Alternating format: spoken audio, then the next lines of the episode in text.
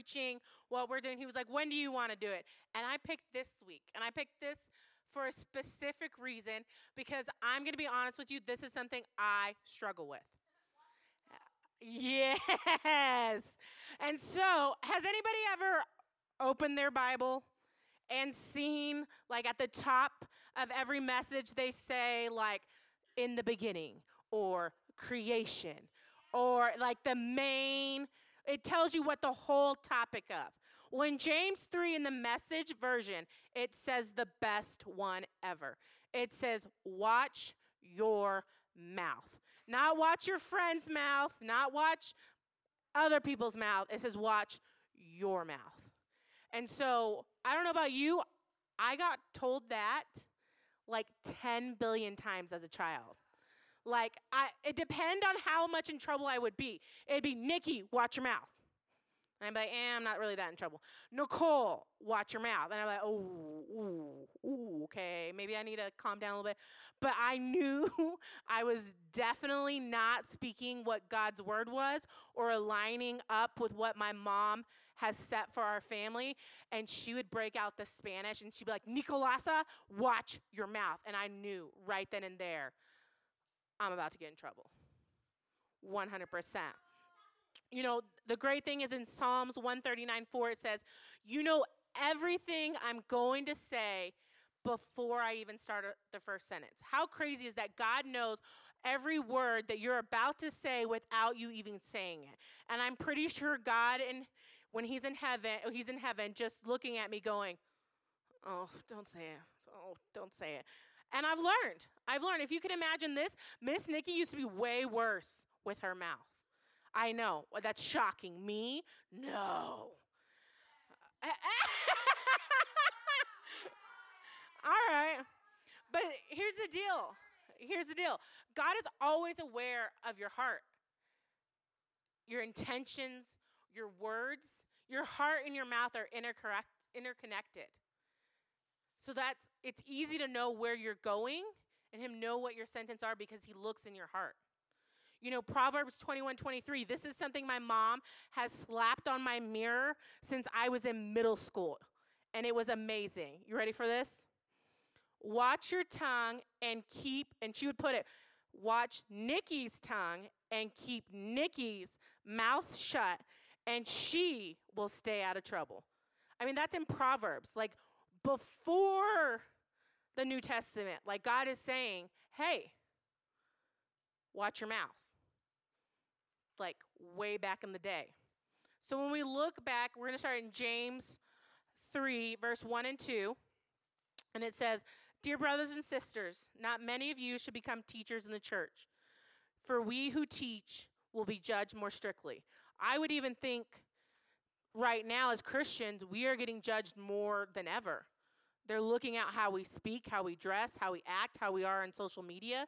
We could honestly put in that not just teachers, but Christians. And said, Indeed, we all make mistakes, for if we could control our tongues, we would be perfect and could also control ourselves in every other way. And so, my f- second point for the night is if we can control our mouths, our lives would be perfect. I don't know about you, but I would like a perfect life. And I know 90% of the time, if I would have either A, kept my mouth shut, or B, spoke up for what God wanted me to, I would have gotten myself out of trouble. Whether it be in a situation when you're arguing with your parents and you just want to have the last word, because that was me, like, oh, I just, or in an instance where you're with your friends and they're doing something that you know that you're not supposed to do, and speaking up and saying, hey, uh, sorry, I can't can't sneak into that movie. Like, I, I'm gonna go watch the actual movie we got that we're supposed to see. God is saying what an impact our mouth means to our lives. It's huge. You know, if we can control this, we can control everything. It would be perfect. I mean, how many times? I mean, think about it. We wouldn't get in trouble. We wouldn't get grounded. We would be like the perfect daughter or son. I don't know about you, but I would want to be that. right? Oh, thank you. That's a lie. I'm not perfect, but thank you, AJ. All right, so okay. All right, so James, we're gonna look at James 3, 3 through 5. So it says, when we can make a large horse go wherever we want by means of a small bit in its mouth. And a small rudder makes a huge ship turn wherever the, the pilot chooses to go, even though the winds are strong. In the same way, the tongue is small thing that makes grand speeches. What he's saying in that moment is our tongue has power. Like the way the captain like wants to steer that boat, he uses a. Sm- Can you imagine the giant cruise Disney cruise ship? Anybody been on a cruise? It's this little bitty rudder that decides where it goes. Yeah, it decides. I know, but I'm saying like I'm putting it into your example. So, in James, he's comparing how our mouth goes. Our con- tongue controls how where we go. Like when you're in the situation, this is my favorite thing. This is what my mom would do. My mom would always say, if you tell me the truth, you wouldn't get in trouble. Just tell me the truth. And nine times out of ten, when we she'd say, Hey Nikki, did you go to the movies like you said, or did you go somewhere else? If you tell me, you're not going to be in trouble. But I just want to know the truth. And automatically, without even thinking, nope, I was at the movies the whole time. I whole time, mom. I watched Frozen. It it had a bad guy, a good a princess. Like I got this. And my mom would look me in the eye and be like, "No, you weren't. I knew where you were. I was giving you a chance. I was letting you decide where you wanted to go." And guess what? You know where I went? Straight to being grounded. Instead of being my mom having the faith in me to be honest with her. And my mom would say, Do you know? You know, we'd sit down and she would talk to me about, like, you know, it worries me that your first interaction, your first thought is to automatically lie. And I and she's like, it's not just your mouth, but it's what's in your heart. Like, Nikki, what are you putting into your heart? What are your friends speaking into your life, into your heart?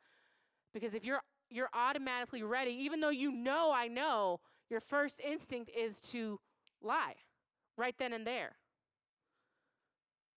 You know, we have to constantly, constantly keep in check our hearts because our heart and mouth are interconnected over and over again. Like if I'm going to be I'm going to have to be real honest with you. In the season that I am in right now, I have to watch what I'm putting in. Cuz Miss Nikki loves the Real Housewives. Like I love don't judge me. I love listen, if your mom's like the Real Housewives, we need to hang out. Uh, like I love the Real Housewives, but the season that I am I am in, I have stopped watching it at night. I am listening to sermons and Christian music and worship because right now that's what I need in my heart. That's what I need so it comes out, not just towards you guys, but towards my family and the situation that I'm going through. You know, our we have to just check our hearts. And there's three ways that will help us with our hearts and checking them. Number 1, this is a hard one. Woo! This is the one. We need to go to God with a broken spirit and a repentant heart. Isaiah 51. That means you're going to God and you're not just saying, Oops, I listened to this song. I'm lying. Here it is, God. My heart's broken. It's fine. It's good. You know, you have to honestly come to Him with a repentant heart. That you're not, not going to say it because we said it in the pulpit. You know, we're recommitting our life to Christ, but then as soon as you get in the car with your parent, you just start cussing and yelling and screaming at them. That's not a repentant heart. It means to repent it means to be turn away. And the great thing is is when you come with a repentant heart, guess what? God accepts it and he accepts the change. He takes what is broken and he gives you a brand new heart that's not broken. And he takes that sin. But you have to be willing to accept that exchange. You can't just say, okay, God, I'm not going to listen to Kendrick Lamar no more. I'm only going to listen to Jesus music. But then you get in the car and you're listening to Astro World. Is that being repentive? Because that's basically the same thing. I'm pretty sure. Who is that? Travis Scott? I don't think he says anything about Jesus. No, no, no. And then the easy part set your heart on things of God, things that glorify Him, things that speak life into you. Not just like reading your Bible, it's also who you're hanging out with, what you're listening to, your TV shows, your friends. You know, set your heart on things that are of God. If you did a little heart check right now and thought about what you're listening, let's just do listening and TV. If I went and looked on your Netflix and Hulu account, would you would you be willing to show me? You wouldn't have any guilt. Okay, what okay, let's get a little deeper. What what about if you have Snapchat? Could I look at all the snaps you sent?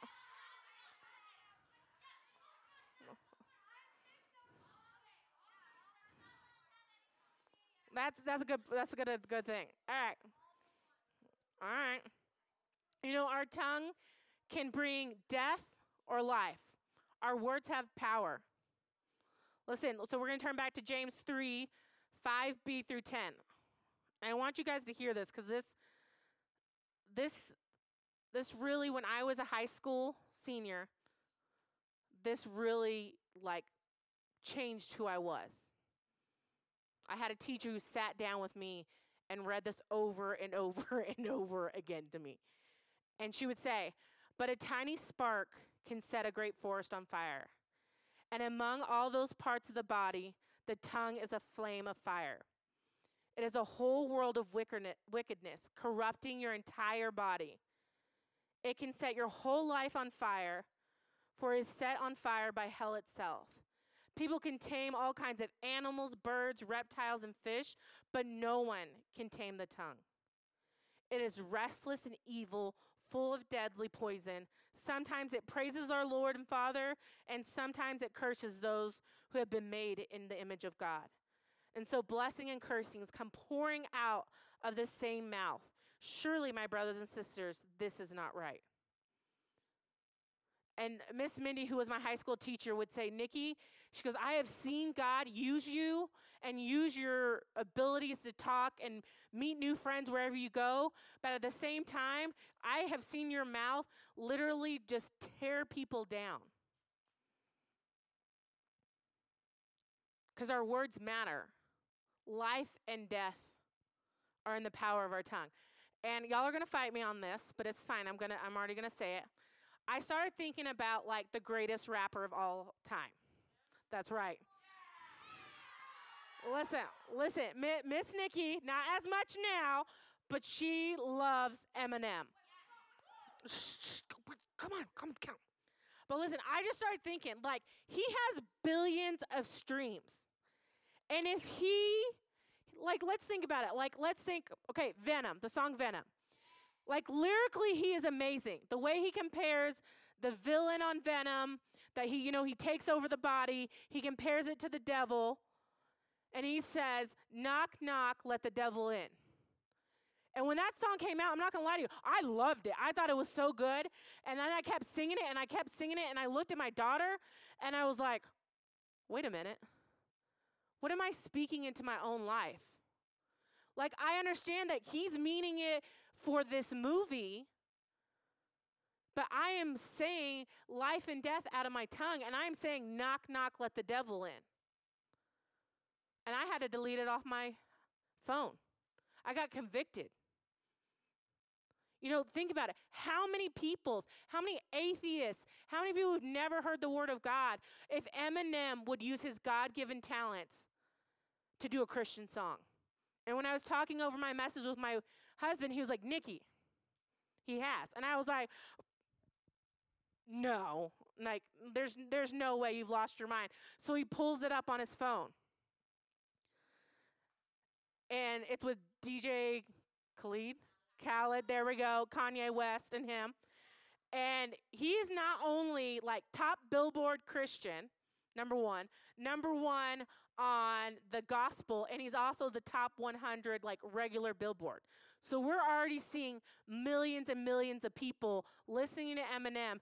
And he says in the song, this part is what really gets me. He says, I'm holding on, but I don't know if I can take much longer. Today's the day that I put all my trust and faith in you, Father. Can you imagine how many people are speaking that into their life right now? All because Eminem decided to use his giftings for God. He's speaking life into people who don't even know it. He talks about how he has his Bible by his side, that the devil uses different things, his, his pills, you know, and he's trying to get him, but he's not going to let him. He says that he's reaching out in his despair to his father. How many people are now saying that they're going to reach out to their father in their despair? Millions. All because he decided to use his God giftings. And even says that it's his God's gifting.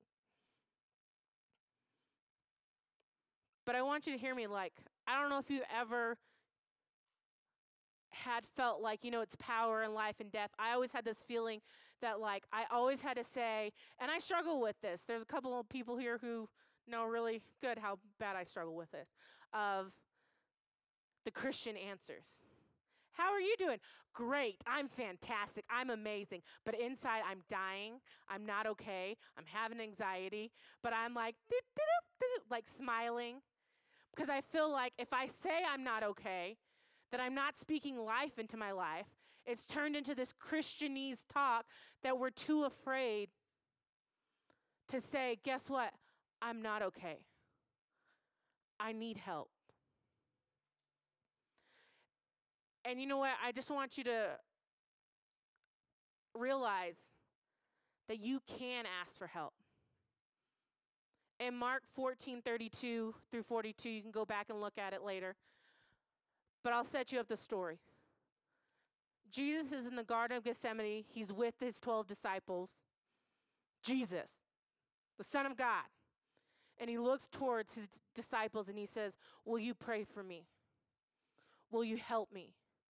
I'm in need. I am in desperation. Jesus is asking for help. So he goes off to himself and he asks God, he asks God, if this not be your will, take it away. He was in such desperation. He knew what was coming on the cross. He knew the pain he was about to endure. He knew every single sin that he was taking on. And he was asking God, take it away if it's not your will. He wasn't okay. But you know what? He didn't ask random strangers. You know, two days before this, when he went into Jerusalem, they were throwing palms at him. They were singing hallelujah, God is good. He probably could have got hundreds. But he specifically picked his disciples. Why? Because they knew the word of God. They'd been spending time with him. They knew all of his teachings, their hearts. And he asked them. And maybe you're sitting here today and you're in desperation. You're struggling with anxiety, depression. You're too afraid to tell your parents because they don't understand. You don't want to talk to your friends because you're afraid they're going to use it against you. Maybe you're struggling in school. Maybe you're struggling just to make friends. That was my thing in middle school and high school. I just wanted one good friend who would be there for me. But you're too afraid to ask for help because it's not the Christian word. I'm great. I'm fine. God is good. Hallelujah. But really, inside, you're screaming, I'm not okay. So, for just a second, I want you to take that Connect card and a pen. And I want everybody to close your eyes, bow your heads. And maybe you're sitting here today and you're saying, you know what, Miss Nikki? I am struggling. I'm not okay. I have this overwhelming anxiety, this overwhelming feeling. I don't know who to talk to. I don't know what to do. I'm searching for answers. I can't talk to my friends. They don't know what to do. They're not going to help me. They're not going to guide me. And if that's you, if you're going through something, I want you to take the time to write it on the Connect card. And if you want to be bold, you can put your name on it. If you don't, God knows who you are. But I want to challenge you not to just write it on this, this Connect card.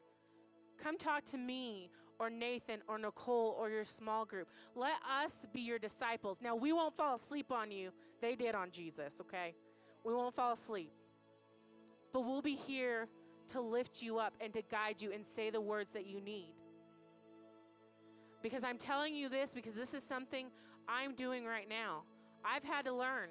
In 34 years, I had to learn to say, I'm not okay and I need help.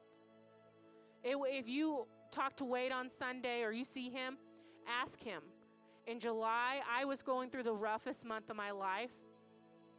And I, sh- for two weeks, I shut down. I didn't know what to do. But I finally made a group chat of ladies who would pray for me, who would lift me up, who have gone in different stages of life, and they've been my community. They have prayed for me. They have given me, called me when I feel hopeless and my anxiety overwhelming. And they have been there for me. And you know what? It's okay. It's okay to say, I'm not okay. Let us be that community for you.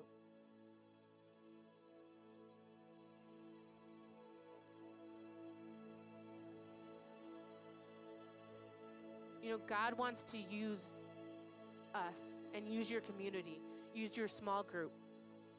You never know what God can do with one encouragement, encouraging word. And you know who that was for me during the past two years? Wade and Brandy. I wouldn't be here. I wouldn't be on this stage. I wouldn't get to work with Nathan, who I we may fight like brother and sister, but I love that man, love that kid. I didn't say man, I said kid because he's younger than me.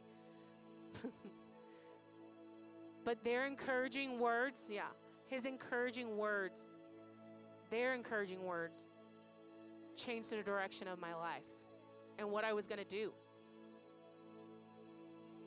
And I want you to know whether you are struggling or you're just you're rethinking of what words are coming out of your mouth. I just want you to remember what you say matters. No matter what. Whether it's something you say to yourself or something you say to other people. And as girls, we struggle with that, if we're being honest of looking in the mirror and saying, oh, if I could just be as skinny as Miss Nicole.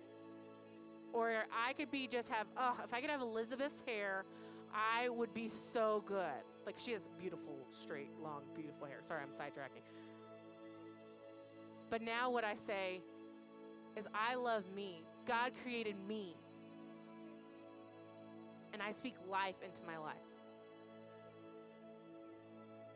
So remember that. If anything sticks, what you say matters. No matter what, whether it's to yourself or your friends. Dear Heavenly Father, we come to you right now and we thank you for every student in this building, Lord. You know their struggles, whether it be like me and just always having to have the last word, or maybe they're struggling because they don't know how to ask for help and they're afraid to say, I'm not okay. Lord, that you would just give them the confidence to tell someone and the boldness to stand up for what's right and say the right things and speak life into their life. In Jesus' mighty name, Amen.